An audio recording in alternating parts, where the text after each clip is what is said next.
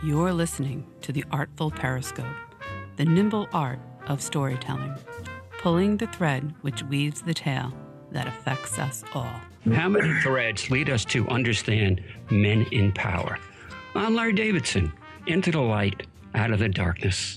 Welcome to the podcast Artful Periscope, where we explore the nimble craft of storytelling. On this episode, first we start with a conversation with Boston Globe's Mark Arsenault about his book, It's Amazing Imposters War. After the break from Newsday, investigative reporter S.J. Petty joins the conversation to talk about her new book, Sunny, about a major crime fixture that resided on Long Island.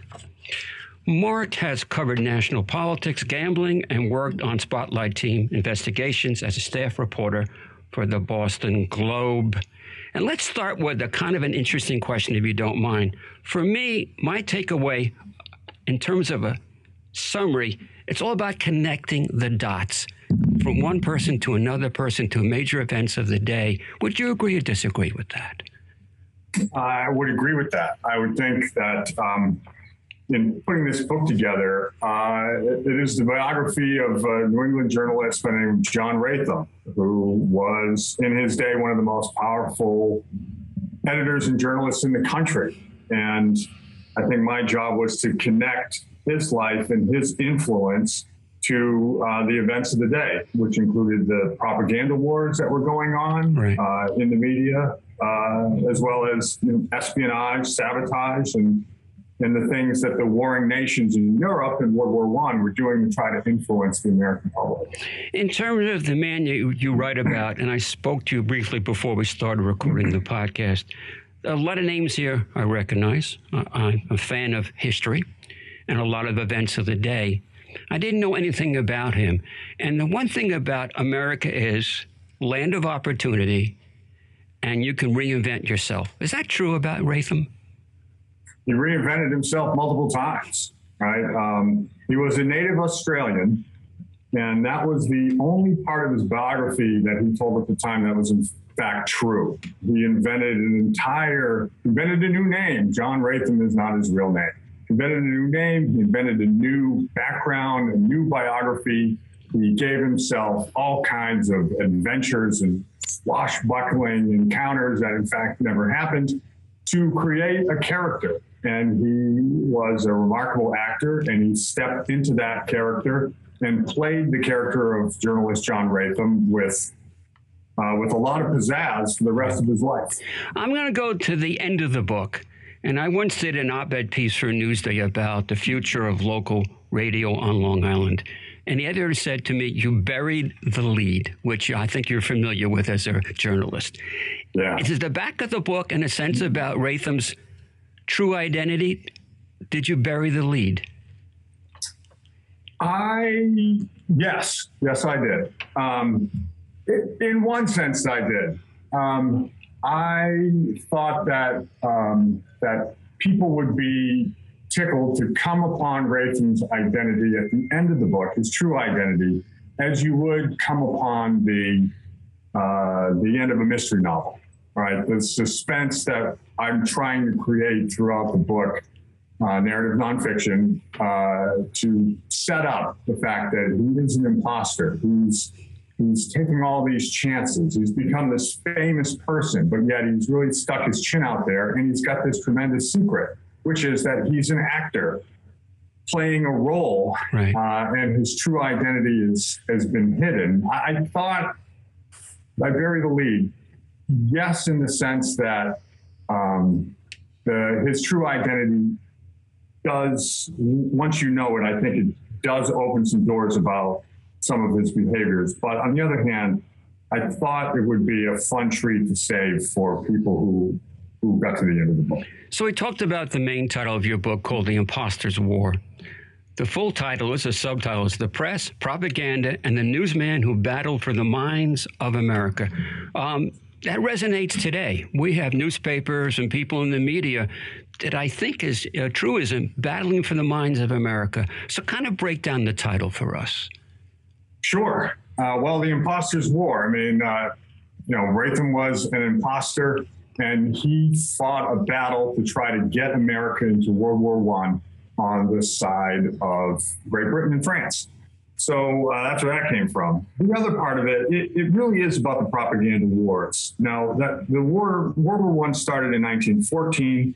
By the spring of 1915, Rathom was engaged in, as the editor of the Providence Journal at the time in Rhode Island, he was engaged in uh, uh, gathering material for scoops that made Germany look bad in the eyes of America. And the goal of that was to try to wear down America's natural resistance to go into war. I mean, Europe was fighting another war. Europe fought wars all the time. People didn't know in the beginning this one was going to be so so much different than the ones in the past, so much bigger and more consequential.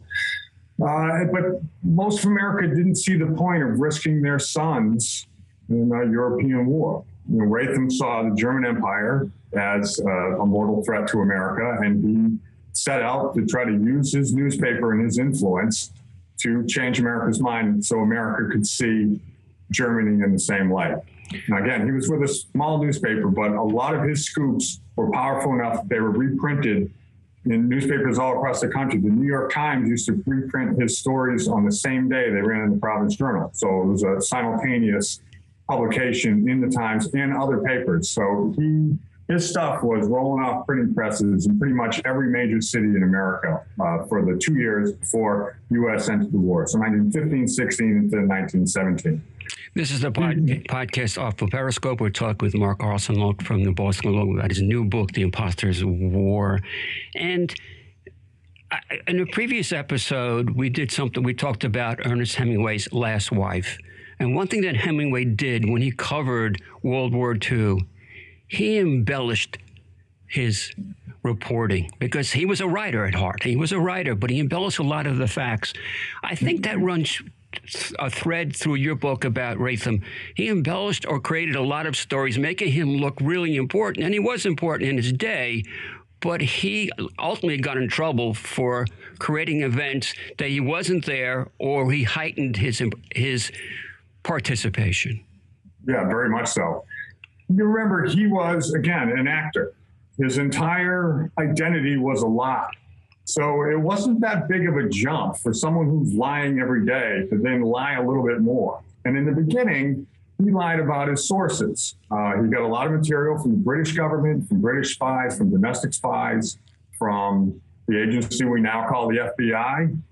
Um, he had a lot of sources in government. So he had legitimate sources and created some legitimate journalism after the U.S. got into the war in 1917, he essentially took a victory lap um, through the lecture circuit, right. giving speeches in major cities in, all over America and in Canada.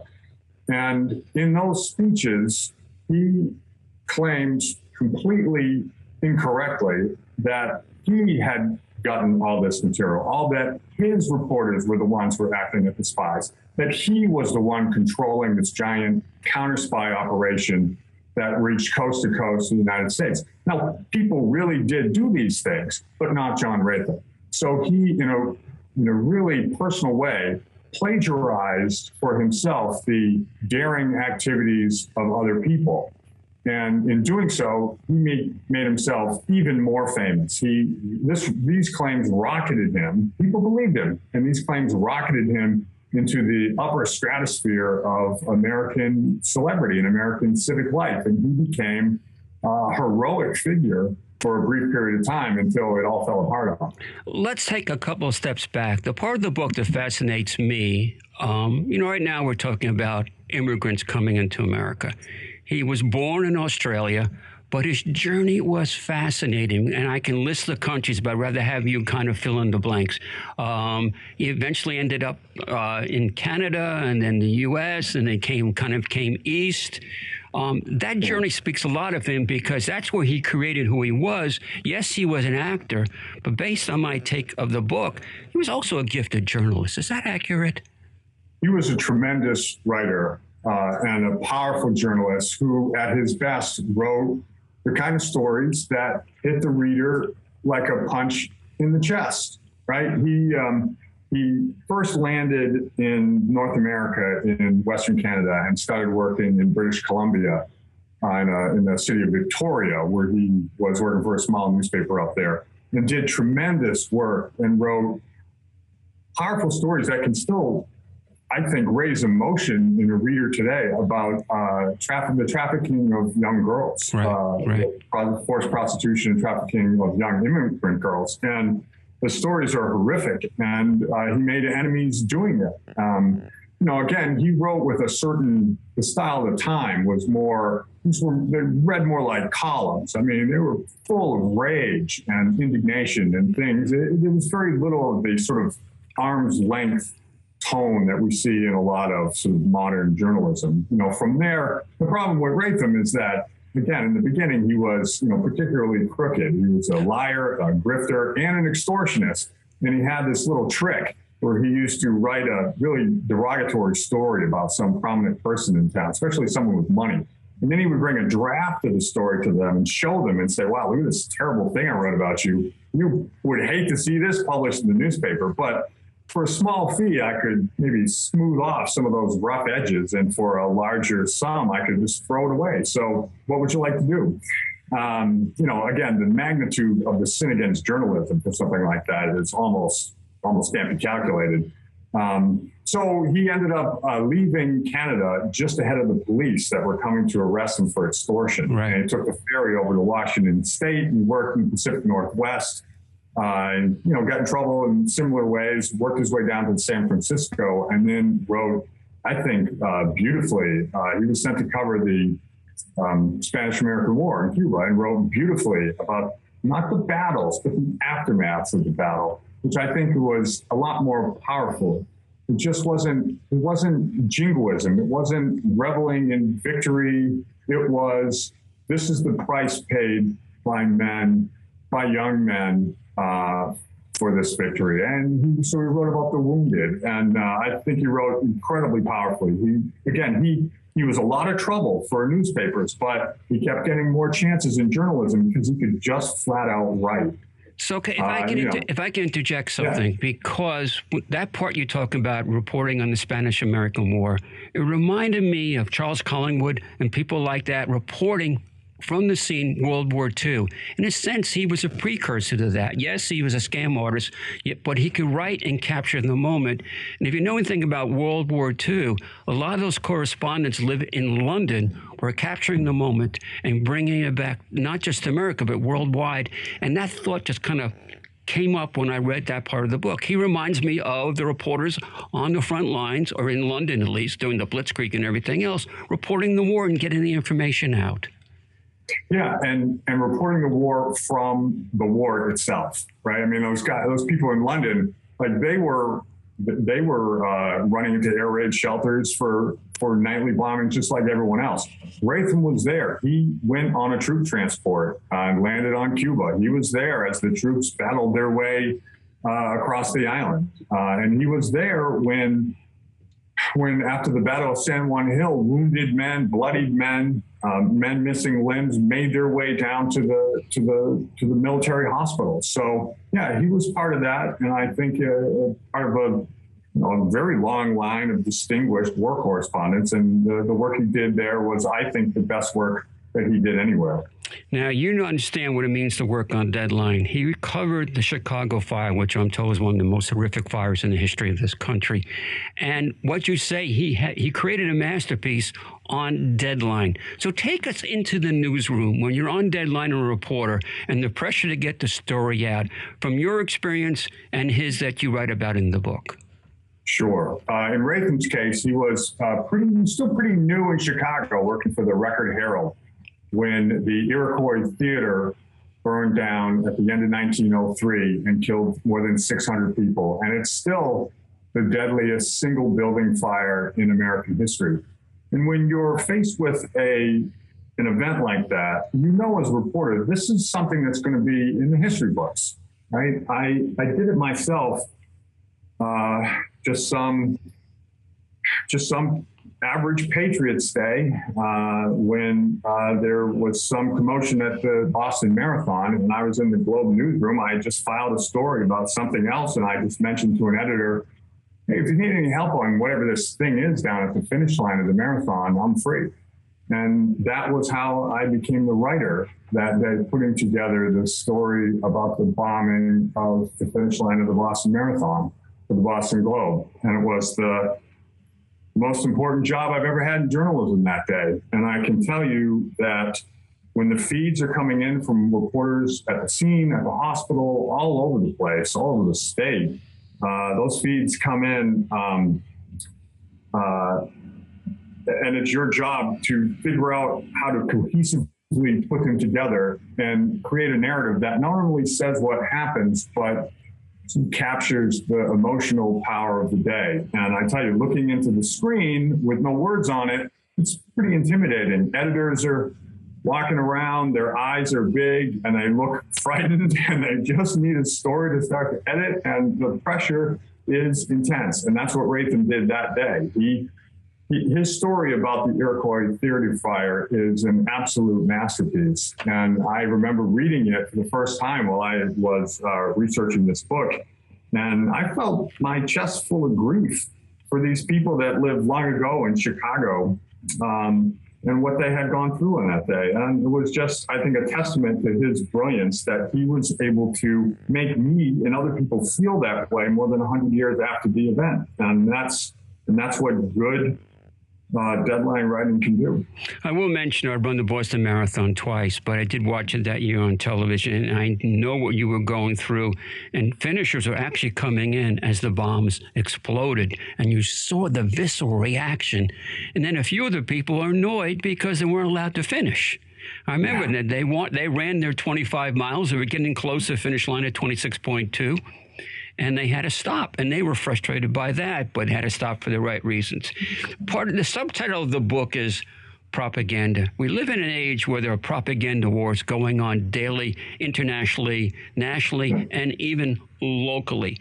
And the one thing that I kind of focused on the book in terms of propaganda wars, you had two factions. Right now, we're talking about the allies in, in the world there were different factions in, in, in terms of keeping America neutral and with different agendas. You had Germany with a spy network in America, and you had the British who have another agenda. And I, I guess, in a sense, they were using different media outlets and different newspapers in this battle of agendas. Can you follow up on that and expand on that?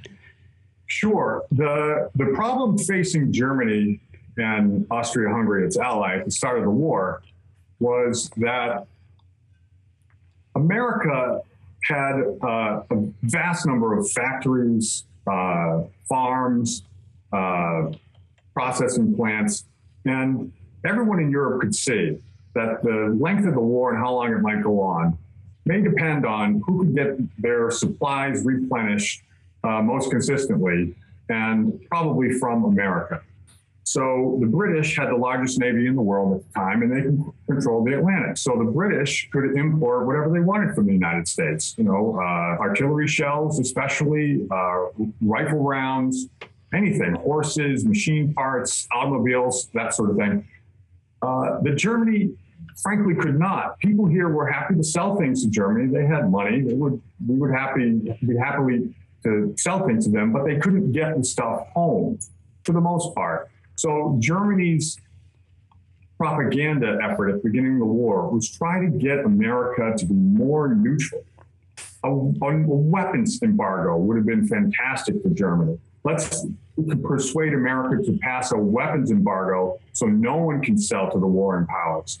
Germany wouldn't be able to get any weapons, but they really couldn't get any anyway because of the, the British sea embargo around Germany. Right. So it would have hurt the Allies a lot, a lot more. The Brits, on the other hand, really wanted the, to be able to continue to import things from the United States. And they had the, the thought that if America was someday going to enter the war, they would enter it on the side of Great Britain.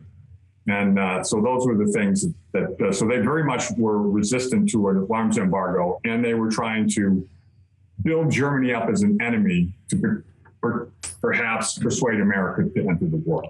A little bit more about Rathom and the women in his life. Um, I've been following the podcast, the thing about Pam, uh, what the Dateline. Actually, I've got one of the defense attorneys coming up in a future episode who was who represented the man who went to prison, accusing was accused of the murder of his wife, which Pam was involved with ultimately. And I want to go back to what I call the glaze cherries episode because that is really they were doing podcasts then. This that would have been a perfect podcast. What about the glaze cherry episode? You want to talk about that? Sure. So Rathom married uh, as a young man in his in his 20s to a canadian woman uh, by the name of mary crockford. And uh, she became mary Rathom and moved with him wherever he went as he went to left canada with the united states and then eventually ended up in san francisco uh, unfortunately, Rathom, while on vacation without his wife, um, met a very attractive young West Virginian by the name of Florence Campbell and uh, met her at a hotel where Florence had just given a speech um, about the sort of the women's liberation movement of the day. So she was a very uh, modern thinking woman in the late 19th century. Uh, they became friends, and in fact, uh, Rathom said, "Why don't you move back to San Francisco, and I'll try to help you get some work in the newspaper business." And uh, and he did, and he helped her, and he coached her, and Florence and Mary became very close friends, and they traded letters, uh, and um, it seemed to be seemed to be a nice situation for everybody until Florence and Rathom began to have an affair. After a while, Rathom moved out on his wife. He shacked up with Florence. They pretended to be to be married. They weren't. They never. They never were. Uh, and in the beginning, Mary Rathom was understandable, was understanding about it. She just wanted her husband back. Um, but as time passed, she got angrier about it, and she finally threatened to uh, file for divorce and name Florence as Rathom's lover as a correspondent, which would out her uh, for having an affair with a married man. Again, this is the late 1890s. This was, you know, not something you wanted to be outed for. So shortly after that, Florence, the lover, got delivered at her home a beautiful wicker basket full of candied cherries, and she ate some. They came through the mail, and uh, she shared some with for her landlord and they didn't know who it was from, although the address on the packaging was definitely in Mary Rathom's handwriting. Oddly, though, it seemed that the address had been cut from an old envelope and then pasted on the package. Well, Florence and her landlady became really ill that night. The cherries were tested and uh, tested positive, according to the chemist, for enough arsenic to kill a herd of cows. So the candies had been poisoned. Right. Sent to Florence through the mail and uh, suspicion landed on Rathom. They landed on on his wife, Mary Rathom. Actually, this episode became a national story. The New York Times wrote stories and published stories about the candied cherry episode between the newsman, his wife, and his lover in San Francisco. It was a huge story. It was really the first time that Rathom's name was widely seen in newspapers across the country. Uh, the police investigated. They tracked the basket and the poison back to the places they were bought. They talked to the clerks. They got a description. They cl- called Florence in for a little bit more questioning, and the clerks from those stores were at the police department waiting for her, and they ID'd her as the perp. And under questioning, she cracked and admitted that she had sent the poison cherries to herself to try to get something on Mary Rathom so she could frighten her out of naming Florence in her divorce case. Uh, oddly enough, despite all the attention, national attention that was put on this case, Florence was never prosecuted. Right. Because the district attorney looked at this and said, well, it's really not illegal to mail arsenic to yourself.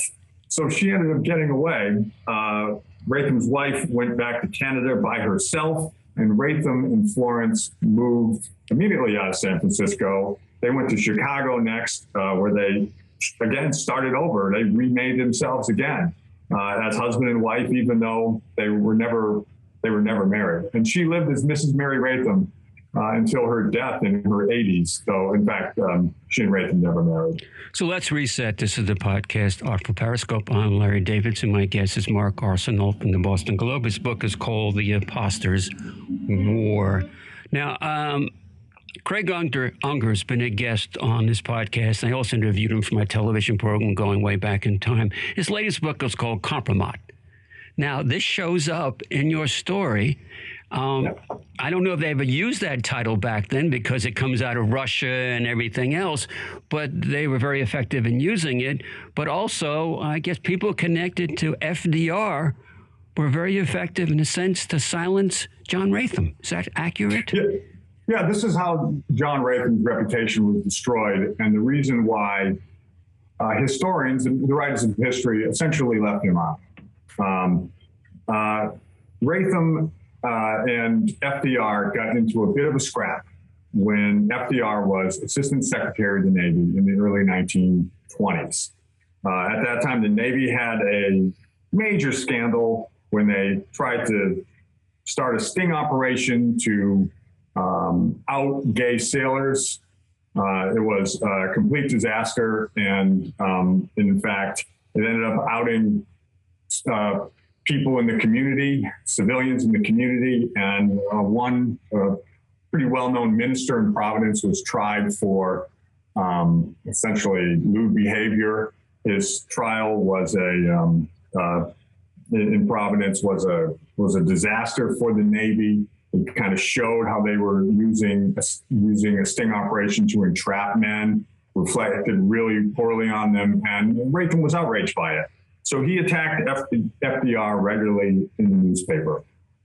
Uh, at some point around this time, the Attorney General of the United States, a guy named uh, Thomas Watt Gregory, decided that they had just had enough of Rathom, even though that the FBI and the Department of Justice had shared a lot of information with him prior to and during the war. At this point, they just wanted him to shut up. He was getting too big to control. So they they saw that he'd been telling lies on the lecture circuit, and they used it against him. Um, and by threatening him with a grand jury, they got Rathom to sign a confession saying that all these things that he had said on the lecture trail were in fact not true. The Attorney General of the United States blackmailed a journalist, the most famous journalist in the country, into signing away his right to speak freely. And again, Rathom brought a lot of this on himself. He hadn't told those lies, and they wouldn't have had anything on him, but he did, and they used it. Um, so the Attorney General sat on this document for a while, um, saying he would keep it secret as long as Rathom behaved himself. When Rathom started to trash FDR, uh, who was a Democrat and on the on the national ticket as a vice presidential nominee in 1920, then the uh, the Wilson administration decided it was time to destroy John Rathom, and they released that document to the public. Uh, and all of John Rathom's lies that he told were suddenly, in his own words, exposed, and uh, it was ruinous to his reputation. Um, people who were celebrating his journalism just a few years before thought that they had been duped. It was not necessarily the case. His journalism certainly wouldn't pass modern standards for accuracy and, you know, uh, care of facts. But I mean, he had real sources and produced real stories, many of which I was able to verify uh, even 100 years later in the book. So uh, it's not entirely fair that Rathom was, that his reputation was completely ruined like that. He did tell lies in the lecture circuit. His journalism did have some validity to it. However, you know, people, this country, we, we used to punish public liars pretty severely. And uh, we did back then. And um, he, his uh, reputation was destroyed. He died not that long after that, in fact three years later. So we always end every segment with what I call "What did I miss? What did I get wrong?" So in the time frame we have left, a couple minutes left, what did I miss? What did I get wrong? Sure, I don't think you got anything wrong. Um, I think the the part about the story that I I think people I really would want people to know about is the way that he was able to remake himself so many times. And I think that it's kind of hard writing about somebody who's not purely a heroic character, right? Um, it's easy if he is, uh, but someone who's more complicated and has a darker side, uh, who, who, was in some sense a criminal, uh, it is more difficult. But I think when Rathom dedicated himself to getting the United States in the war and and opposing the German Empire, something changed in him. It's almost like something got mended or fixed in him, and he dedicated himself to that and produced some really powerful journalism. Um, so I think I think that the fact that he was able to remake himself after falling so many times, uh, I think there's there is something mildly heroic about that. Even though, if in the balance of his life, you might think that he wasn't he wasn't necessarily always a good man. He sort of put the equal amounts in the basket on the scales of justice, in the baskets of good and evil. He put an equal amount into each. And he sort of figured as long as the scales were roughly in balance, right. he could live with that. My guest has been Mark Arsenault. The book is called The Imposter's War The Press, Propaganda, and the Newsmen Who Battled for the Minds of America. Mark, it's been a pleasure and an honor. Thank you so much. Thanks for having me. Yeah. After the break from Newsday, investigative journalist S.J. Peddie comes and joins us talking about Sonny, a major crime fiction, uh, figure here on Long Island. I'm Larry Davidson. This is the podcast Artful Periscope. We'll be right back. The Artful Periscope is brought to you by Larry Davidson Productions. To learn more about Larry, previous interviews, and further content, visit larrydavidsonproductions.com. I'm Larry Davidson. Welcome to the podcast Artful Periscope. S.J. Peddie is an investigative reporter at Newsday Media Group and has won more than 50 awards for her work. She joins us to discuss Sonny, the last of the old time mafia bosses, John Sonny Franzese and Sandra Peddie. Welcome to the podcast. Thank you, Larry. I, I love the book, and I'll tell you why in a, in a very se- selfish and parochial way. Uh, this podcast comes out of Long Island. I spent the bulk of my life living and working on Long Island. So, a lot of the people in your book, Sonny, and a lot of the settings, I know who they were. I know where the places are. So for me, that really works really well. So my first question to you is for people outside of the metropolitan area, will this book also resonate because they're not familiar with the territory? Well, you know, I thought a lot about that. And the fact is, yes, they will. Sonny was bigger than Long Island. He was bigger than New York. He, you know, he cut a swath through the New York City nightclub scene. Right. He had affairs with celebrities. He was involved in, he was the producer of Deep Throat.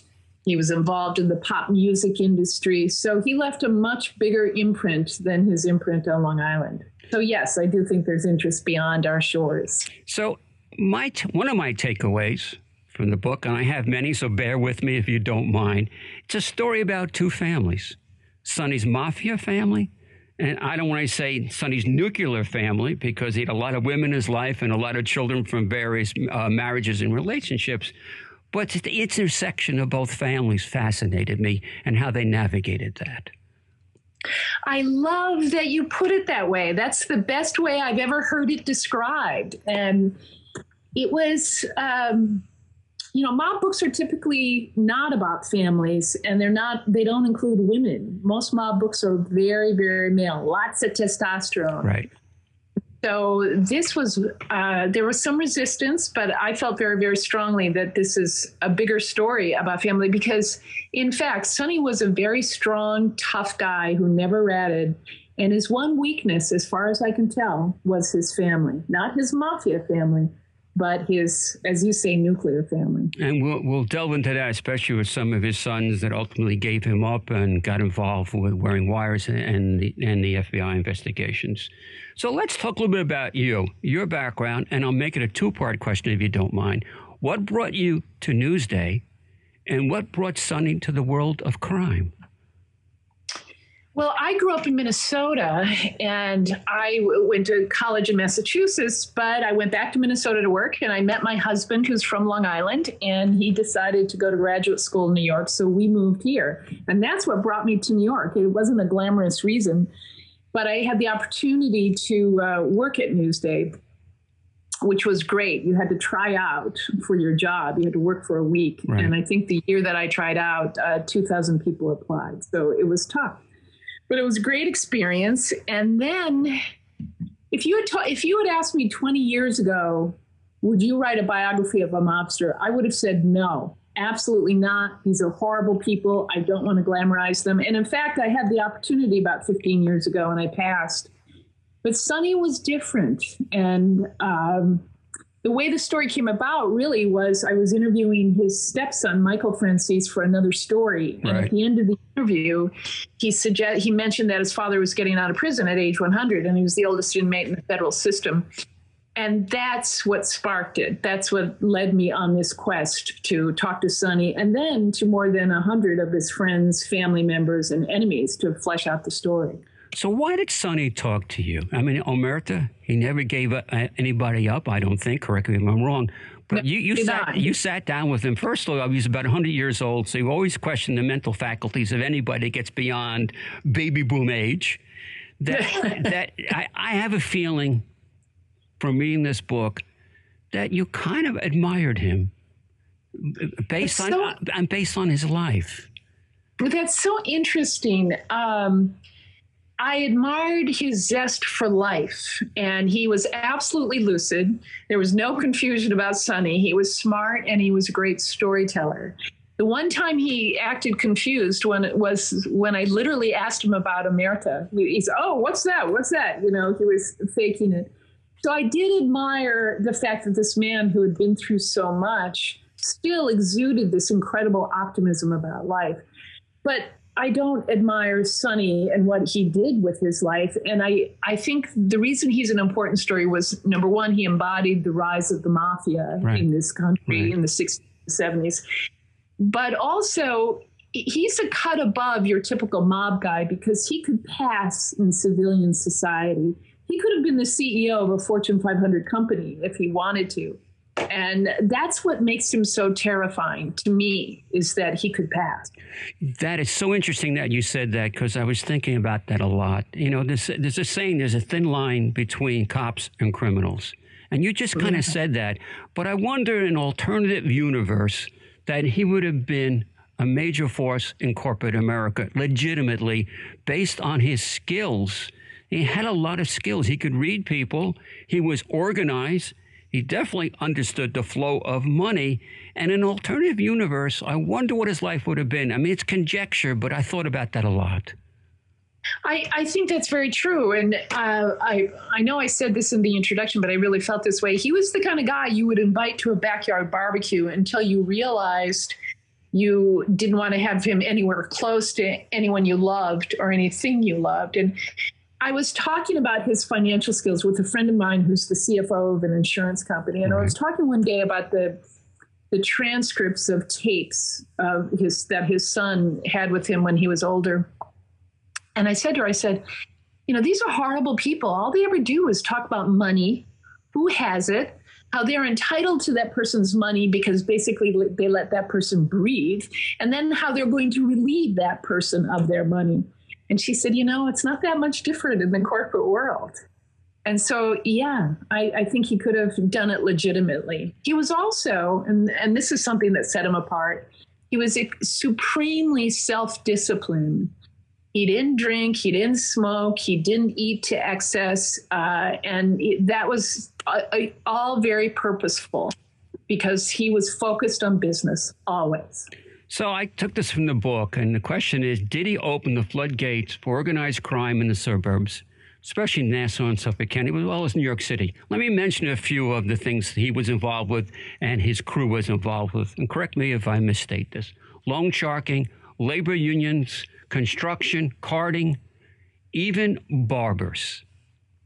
Yes. That's a lengthy yes. list, but the barbers one really captured my attention. Small potatoes, but he's getting involved with kind of putting the hand on, the fist on. Barbers, what was that all about?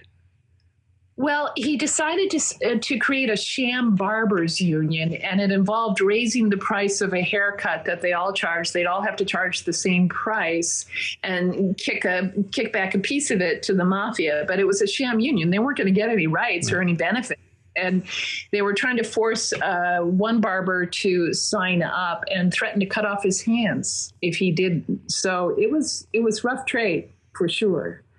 Let me share a personal story that my clo- well, not close, a connection to a little bit of um, the carting business. I was working in a sports medicine, medicine facility years ago in Hauppauge, and it was also the place where all guys came to load up their trucks that went out to the various job sites.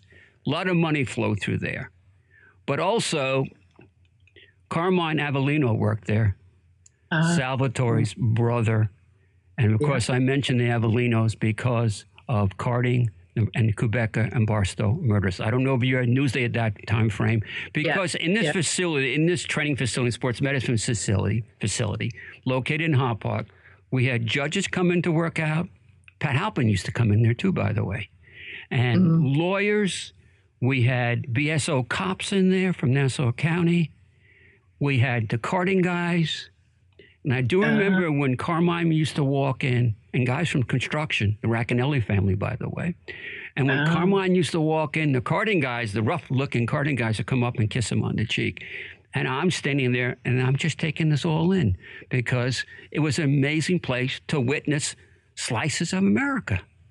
Yeah, absolutely. And that's Long, Long Island. People, look, as I said, I grew up in Minnesota. I had never even heard of the mafia until I moved to Long Island.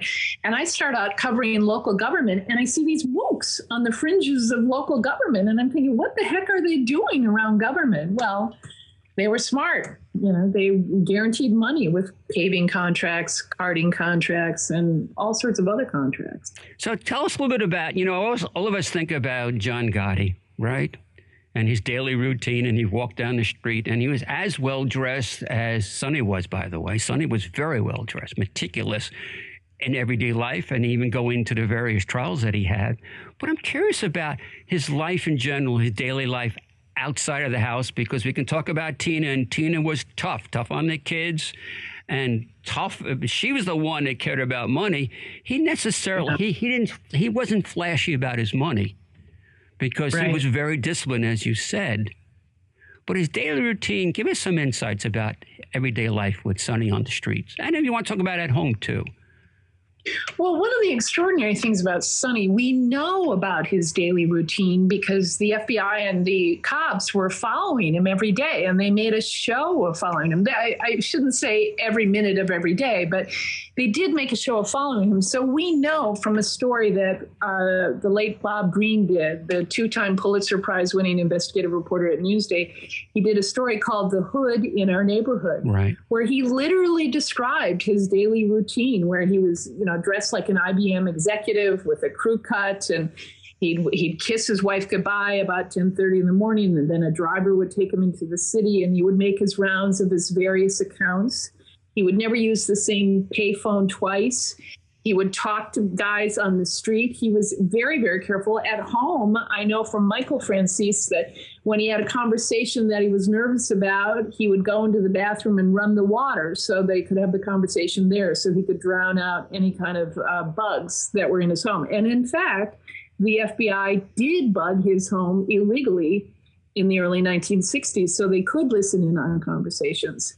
So we have a lot of information about what he was doing day to day. So he would go into the city, stop at his various accounts, and then he might go over to the Brill Building to. Uh, he loved pop music, and he right. had a great ear, uh, really a great ear, and he loved Bobby Darin's voice. He thought he was a better singer than Frank Sinatra, and of course, Bobby Darin was with him because the Genovese um, associate Mo Levy had given Sonny Bobby Darin. So he would hang out at the Brill building or some of the other clubs and come back late at night. But he was really at the same time a great father. On sundays you know he would take the kids for ice cream. He would show up at every little league game. And when he went to a little league game he would literally walk right back to the dugout and sit in the dugout the only thing that he did that was that um, one of his friends thought was a little off in terms of the way he dressed for those games is he would wear shorts with black socks. it's an ungainly look, which really I, I, guess it was, but nobody cared, and everybody knew who Sonny was, and he knew who that they knew who he was. It sounds like the Steve Martin movie where he goes yeah. WITSEC and he's and very involved in sports and everything else. And it, that just came to mind. I want to go back to the Brill meeting because he was very involved with the music business. And he had a meeting there um, with because he had his talent agency and he was involved with Sam Cooke and Johnny Nash and the Supremes. But he also had a meeting that was also with uh, Al Sharpton was there.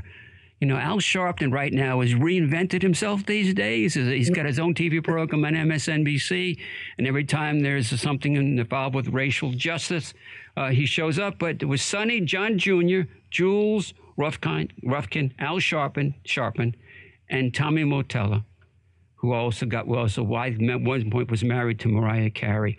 That meeting fascinates me. The intersection about crime, the music business. We know about that. We know about a lot of the black entertainers involved with Chess Records got screwed out of the royalties to this day.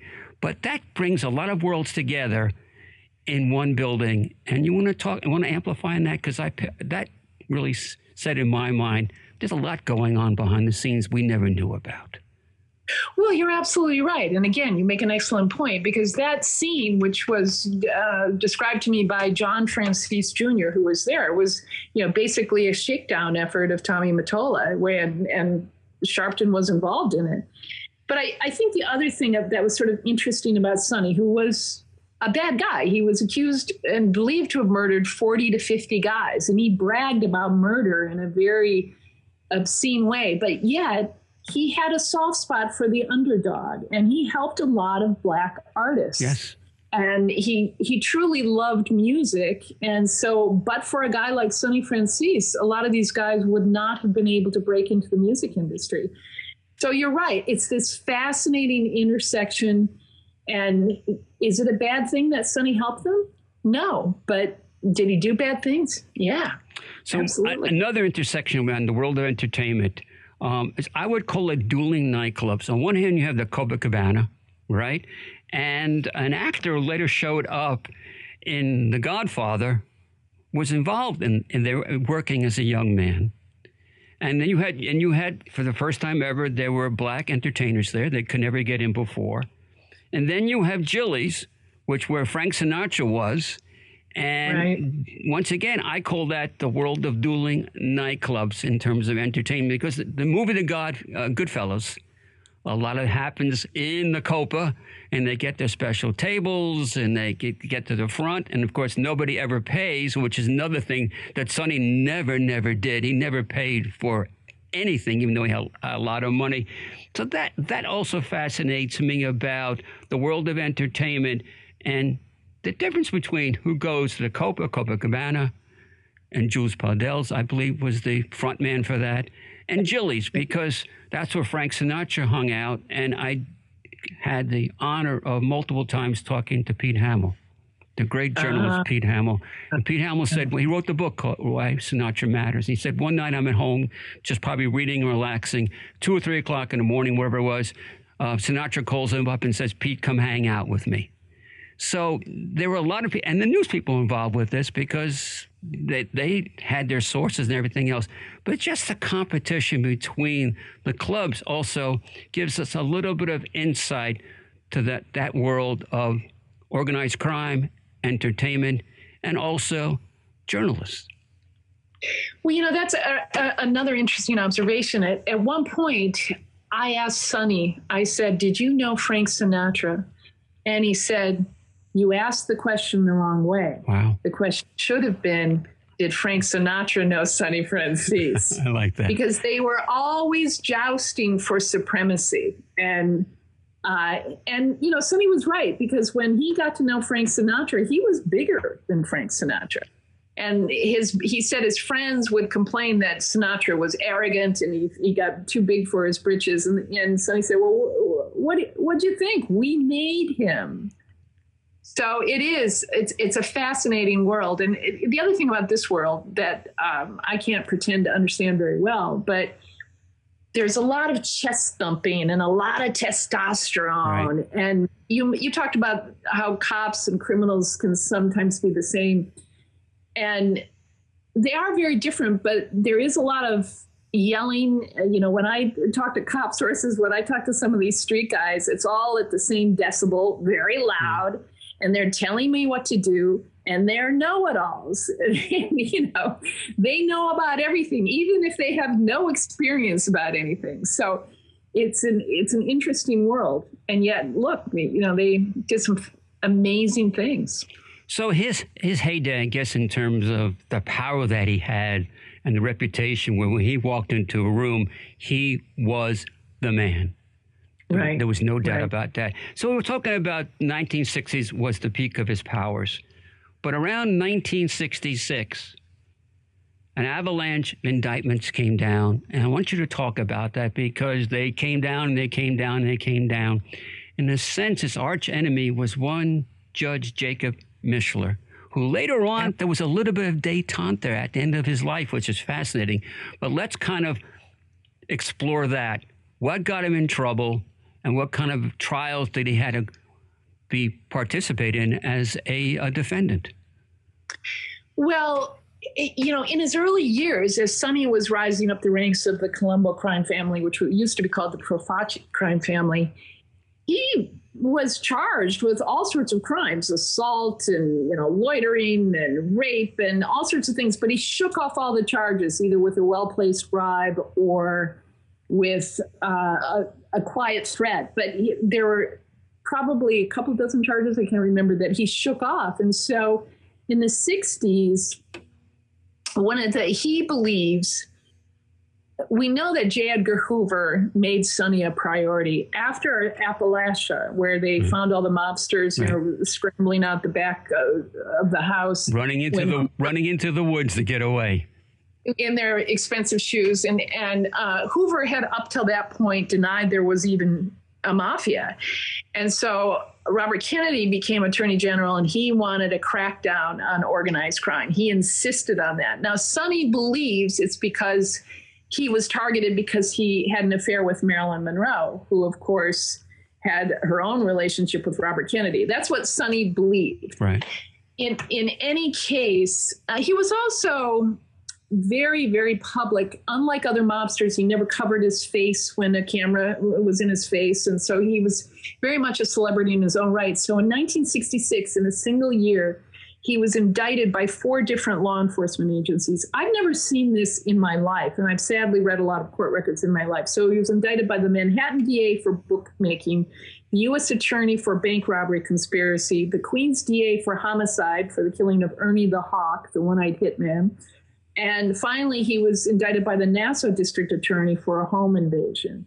This is, and he, as as always, thought he could shake it off. He thought he could beat all the cases. And in fact, he did beat, in his view, three of the cases. The one case that he could not was the one presided over by Judge Jacob Mishler, and that was the bank robbery conspiracy. And he was convicted of that one. And Judge Mishler sentenced him to 50 years in prison. And the day he was sentenced, he looked at the judge and he said, You watch, I'll do the whole bid.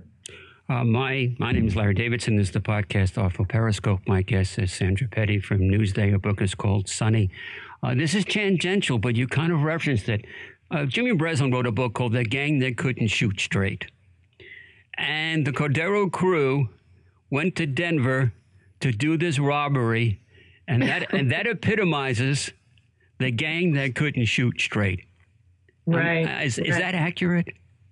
Absolutely. You know, they were on this bank robbery spree and they just they it got too hot for them in New York, so they decided they had to go out of town and they picked Denver because the US Mint was there. And they were supposed to be, fly out on a Thursday because they were going to rob the bank on Friday, but they overslept. So they flew out on later that day or Friday. In any case, they couldn't rob the bank until Saturday. And they didn't understand that the bank didn't have any money on a Saturday. So it was they were truly the keystone cops of uh, bank robbers they they couldn't pull it off so the tragedies going back to almost the beginning of our conversation was that various children that he had i want to mention three names john junior mm-hmm. michael mm-hmm. and gia mm-hmm. all in the, in a sense although michael kind of changed, turned his life around, um, had major trauma in their lives. Yes, absolutely. And Michael, uh, he is Sonny's stepson. Sonny adopted him later so that he could be made in the Colombo crime family, and he was he was um, very deeply involved in the Long Island gas scam, where they literally stole millions in tax money. And he was indicted for uh, and convicted of extortion and racketeering and loan sharking and was sentenced to prison for 10 years. And he decided to cooperate. Now, Michael he he was married at the time. He left his first wife and married um, his second wife and moved to California. But he has minimized the level of cooperation. Um, he says, "Well, I only testified against one guy, and he was Norby Walters, and he wasn't a mob guy, so it doesn't really count." Well, he counted to Norby Walters. Trust me, I've talked to Norby, but he did more than that. He gave information about a lot of guys all over the country and it really hurt Sonny on the street because Sonny never ratted anyone out, and the FBI repeatedly tried to get Sonny to turn. So, um, can I can I, inter- can I interject one thing? Once again, the reference point is The Godfather. There was something. It was a saying in the book: when Sonny dies, Michael dies, and I thought about exactly. The Godfather. Exactly, and um, I can tell you this: I spoke. Sonny died in February of 2020 at the age of 103, and I spoke to um, both John and Michael right after he died, and and John was kind of philosophical about it. Michael was devastated, and Michael, who was a very poised, articulate, smooth guy, he was a, a basket case. And I can also tell you that when Michael, I saw Michael come to Long Island to uh, speak at a church in Center Moriches right. uh, because he gets paid to do these speaking engagements. And he was scared. He was nervous about being on Long Island. So uh, he knows, you know, he's careful, but he doesn't like coming back to Long Island. And he told me his wife was very upset with him for coming back. In the case of John Jr., John Jr. was the favorite child. He was the first child of Sonny and Tina. He's a lot like his father. He's smart. He's funny. He's a great storyteller. And he got involved with drugs and he became addicted to crack cocaine. And he had this horrific life on the street for years.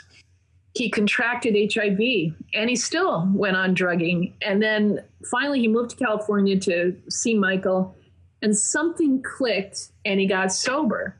But he also decided to and prior to that, he had been an informant against other people. But at that point, um, Rob Lewicki, a former FBI agent who grew up in New Hyde Park, just a town away from the Franzese family, he made what uh, a cold call. FBI agents make these cold calls all the time. And he called him up, and for some reason, John picked up, and John decided to wear a wire right. against his own father. And he says now that it wasn't against him, it was against the life. He was angry because he had been trying to develop a TV show in California, and all the guys back in New York were trying to get a piece of it. And John was like, No, this is my thing. You don't get a piece of this.